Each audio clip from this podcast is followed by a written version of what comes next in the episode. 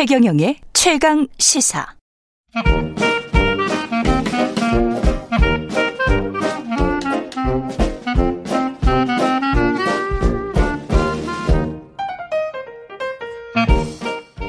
네, 최경영의 최강 시사 경제합시다. 월요일은 명쾌한 경제 이야기 해보고 있습니다. 오늘은 박정호 명지대학교 특임 교수와 함께 인플레이션, 스태그플레이션 이야기까지 지금 나오고 있는데요. 예, 글로벌 경제 좀 짚어보겠습니다. 안녕하십니까? 예, 안녕하세요. 예, 국제통화기금 IMF가 러시아 우크라이나 침공과 관련해서 세계 경제에 심각한 충격을 줄 것이다 우려를 표명했는데 이게 결국 이제 인플레이션 유가 우려부터 시작하는 것이죠. 예.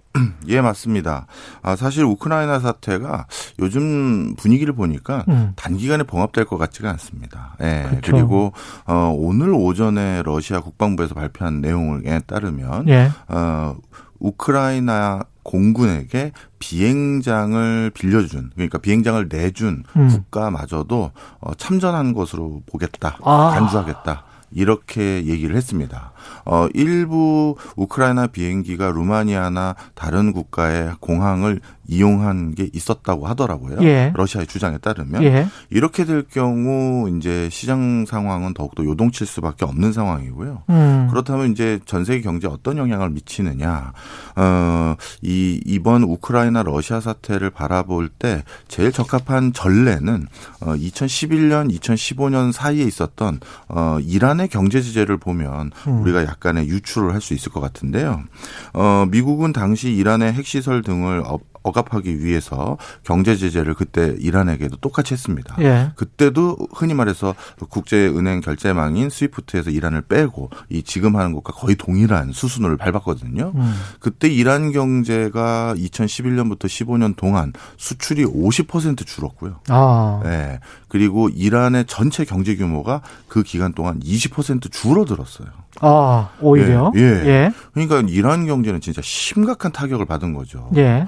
자, 그런데 국제 경제에서 이란이 차지하는 비중과 러시아가 차지하는 비중은 비교가 안 되죠. 그렇죠. 그렇다면 직접적으로 러시아 경제에 의존했던 그 수많은 그 근처의 위성 국가들이나 음. 아, 관련 국가들은 심각한 타격을 받을 수밖에 없고요. 예. 특히 러시아는 전 세계 농광업의 중요한 메카 역할을 해왔던 것이 사실입니다. 아. 그리고 우크라이나도 참 공교롭게 농광업 분야에서 전 세계적으로 중요한 의미를 담당하고 있던 국가예요. 예. 그런데 이게 전체 수치를 보면 많은 이제 신문이 나 또는 언론 등에서 언급하고 있는 수치를 보면 어, 금액이 그렇게 크지 않다고 하던데요라고 음. 하는데 이게 농광업의 특수성이 있어요. 좀 설명을 잠깐 드리면 예. 예를 들어서 어느 농부가 밀을 생산해서 음. 그다음에 그걸 밀가루로 가공하고 그 밀가루를 빵으로 만들잖아요. 예. 그러면 처음 밀을 생산한 그 밀의 단가는 되게 작아요. 음. 그런데 그걸 밀가루로 가공하면 부가가치가 훨씬 커지겠죠. 그렇죠. 그리고 밀가루가 빵이 되면 훨씬 또 부가가치가 커집니다. 자, 그런데 그 밀이라는 것이 없으면 음. 아니면 공급을 제대로 못 받으면 음. 밀가루와 빵을 만드는 업체들은 생산을 못 하거나 캐파를 줄여야 되거든요. 그렇죠. 그런 것 때문에 1차 농업과 광업에서 수치적으로 보이는 것은 얼마 교육이 없었다 아니면 생산이 얼마 안 됐다라고 보여질 수는 있습니다만 음. 그것이 2차 산업, 3차 산업까지 이어지는 경로를 막기 때문에 예. 사실 전반적인 숫자는 훨씬 우리에게 크게 해석되어야 되는 거예요. 이게 일종의 이제 채찍 효과 비슷한 거네요. 네, 그렇습니다. 예, 네. 채찍 한번 휘두르면 여기에서는 스냅만 손목에서는 스냅만 주지만 굉장히 멀게 그리고 굉장히 아프게 가잖아요. 그럼요. 예. 실질적으로 그런 효과들이 있고 음. 그래서 이 농업과 광업 분야에서 생길 수 있는 리스크를 줄이기 위해서 우리나라 기업들도 직접 또는 지분, 지분 투자를 통해서 간접적으로 러시아, 우크라이나에 적지 않게 진출한 사례가 많아요. 예. 간접적인 것까지 하면 훨씬 더 많은데 가장 일례로 러시아 같은 경우 특히 우리 극동 지역에 가까운 곳은 우리나라랑 물류 비용이 절감되기 때문에 가까이 있으니까요. 예. 연해주 지역에 롯데 상사라든가 현대중공업이 거기에 농업법인들을 많이 인수했었어요. 아. 거기에서 가지고 와야 롯데 같은 경우는 과자도 만들고 뭐도 만드는 기초 원료를 거기서 그 곡물을 수입해 올 수 있지 않겠습니까? 예. 그리고 우크라이나 같은 경우도 어, 그 물동량 어, 킬로그램이나 톤당으로는 얼마 안 되지만 휴대폰이나 이런 걸 만드는데 결정적인 금속들이 있거든요. 음. 그런 것들이 일부 제대로 가동되지 않는다? 그럼 그냥 쉽게 얘기해서 공장을 멈출 수 있는 요인들이기 때문에 이거는 진짜 그, 그 글로벌하게 크게 이슈가 큰일 있다. 예. 예. 둘 다 미래 곡창지대고 러시아나 우크라이나나 둘 다 광업 자원이 굉장히 풍부한 나라들이기 때문에 이게 다 반도체나 배터리에 또 쓰이는 광물들 아니겠습니까? 맞습니다. 그리고 아. 더 안타까운 거는 이제 어 그 유가는 예. 어 미국이라든가 다른 서방 국가들의 예. 어, 십시일반 도움으로 인해서 급한 불 끄고 증산을 도모할 수 있는 방법들이 조금은 있습니다. 예. 어 그런데 문제는 이제 곡물 가격이에요. 음. 이 농업은 그 특수성상 갑자기 수급이 안 맞는다고 해서 바로 생산을 할 수가 없죠. 그렇죠. 지금 생산에 들어가도 어찌 보면 1년 뒤에나 더그 그렇죠. 수확이 나오는 예. 거니까요. 그리고 농산물은 그 특수성이 약 그러니까 1톤만 글로벌 체인에서 부족해져도 가격은 급등합니다. 왜 그러냐 하면 모든 글로벌 메이저 곡물 수입상, 야채 수입상, 과일 수입상들은 정례적으로 어느 회사에 얼마만큼 납품해야 되는 게 정해져 있어요.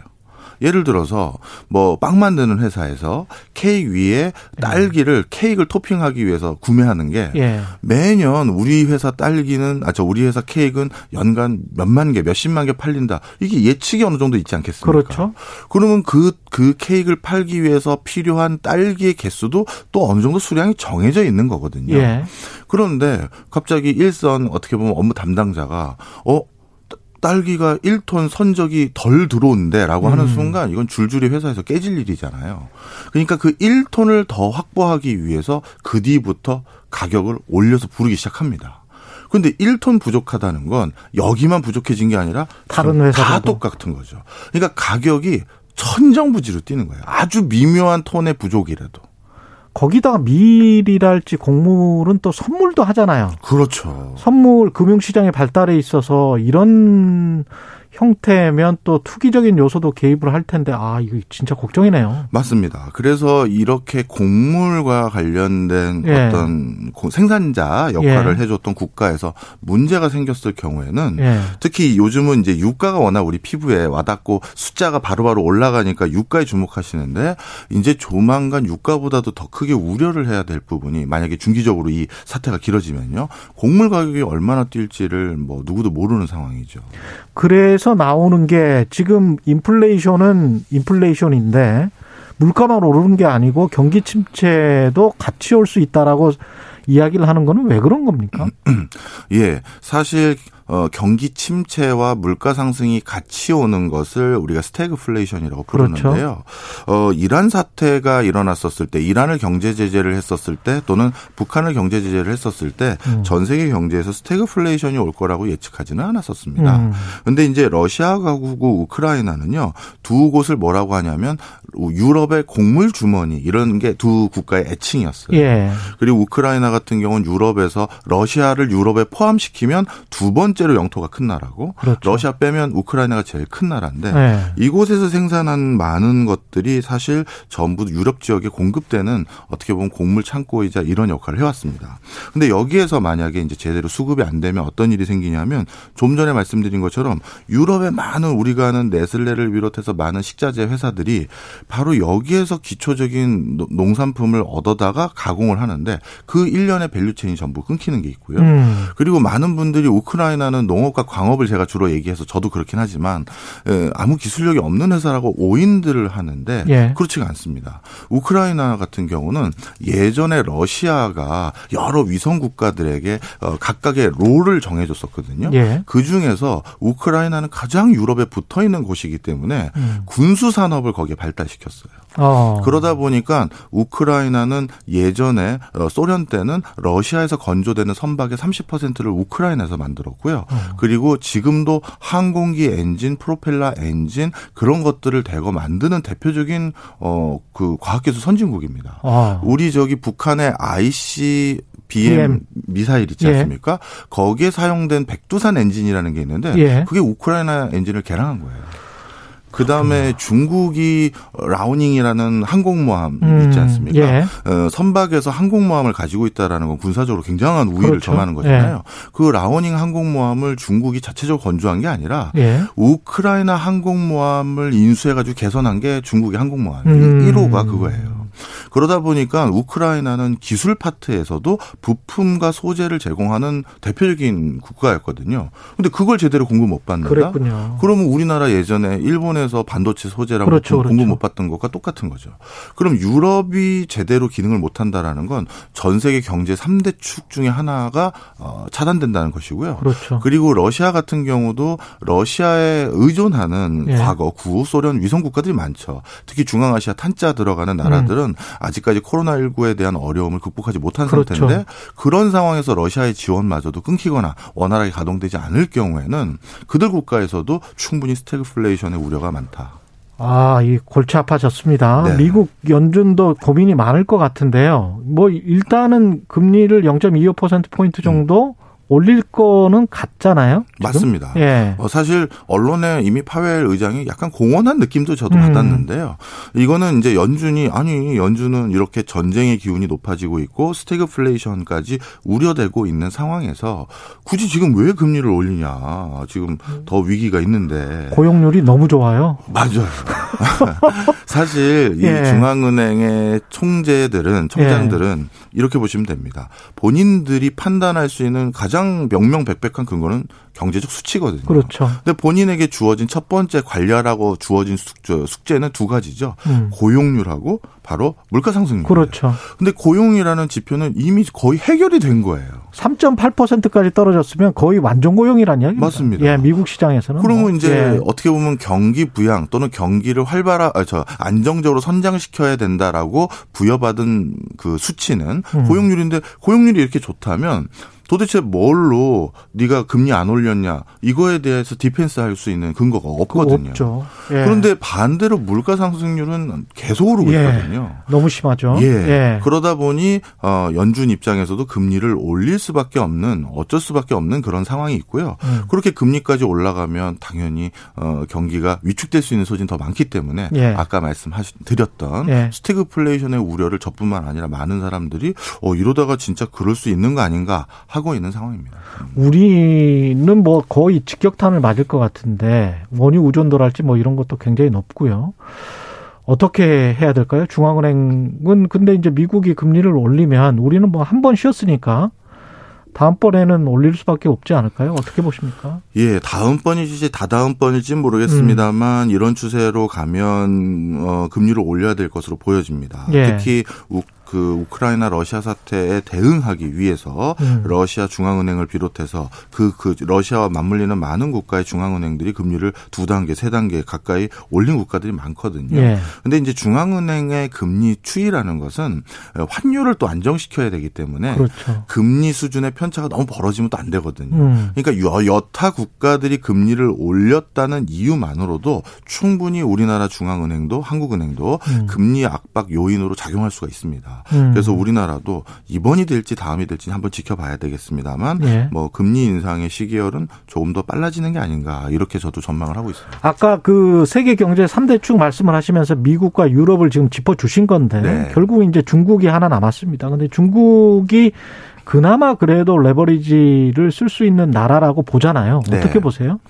근데 이제 중국도 지금 상황이 녹록하지 않은 것 같아요. 음. 그러니까 중국에 있어서 어 지금 어 미중 간의 무역 갈등이 고조되기 시작하면서 어 최근 3년 동안 대중국 무역에 있어서 러시아 러시아의 비중이 두 자릿수 가까이 계속 증가해 왔거든요. 아. 근데 러시아와의 실질적인 국제적인 교류 협력도 끊기는 스위프트망이 제재가 당했을 경우에는 진짜 중국도 상당히 대외적인 어, 의존도도 있는 파트의 그렇죠. 국가이거든요. 네. 그럼 러시아 막히고 미국 막히고 음. 미국의 눈치 때문에 많은 서방 국가와의 교육이 떨어진다. 이번에 5.5%로 수치를 낮췄는데 경제 성장률 수치 예, 이게 최근 30년 동안 가장 낮은 숫자인데 그렇죠. 이 5.5%도 사실은 쉽지 않아 보인다는 게 제 개인 소견입니다. 그것도 쉽지 않다. 그렇다면 또 한 가지 문제가 있죠. 지난 글로벌 금융위기 때는 2000년대 이후 급성장했던 중국이 중국 때문에 그 중국이 소비 국가, 투자 국가 역할을 해줘서 글로벌 금융위기가 빨리 극복했는데 예. 이번에는 중국마저도 그 역할을 못 해줄 것 같다라는 상황인 거죠. 세계 그러니까 성장의 엔진 중국도 멈춰 서면 네 그러면 음. 진짜 더더욱 금 어, 물가는 올라가는데 경제는 침체인 스태그플레이션의 우려가 높아지는 것이죠. 그러면 당분간 경제 주체들은 뭐 안전 지향형에 적금을 해야 되는. 아유, 그래서 적금. 그래서 예. 진짜 은행에 계신 분들이 요즘 예. 전기자 들어갔던 그런 상품들에 관심이 더욱더 높아진다고 하더라고요. 알겠습니다. 여기까지 듣겠습니다. 예, 말씀 잘 들었고요. 지금까지 박정호 명지대학교 특임 교수였습니다. 고맙습니다. 감사합니다. KBS 라디오 최경룡의 최강 시사 듣고 계신 지금 시각은 8시 45분입니다.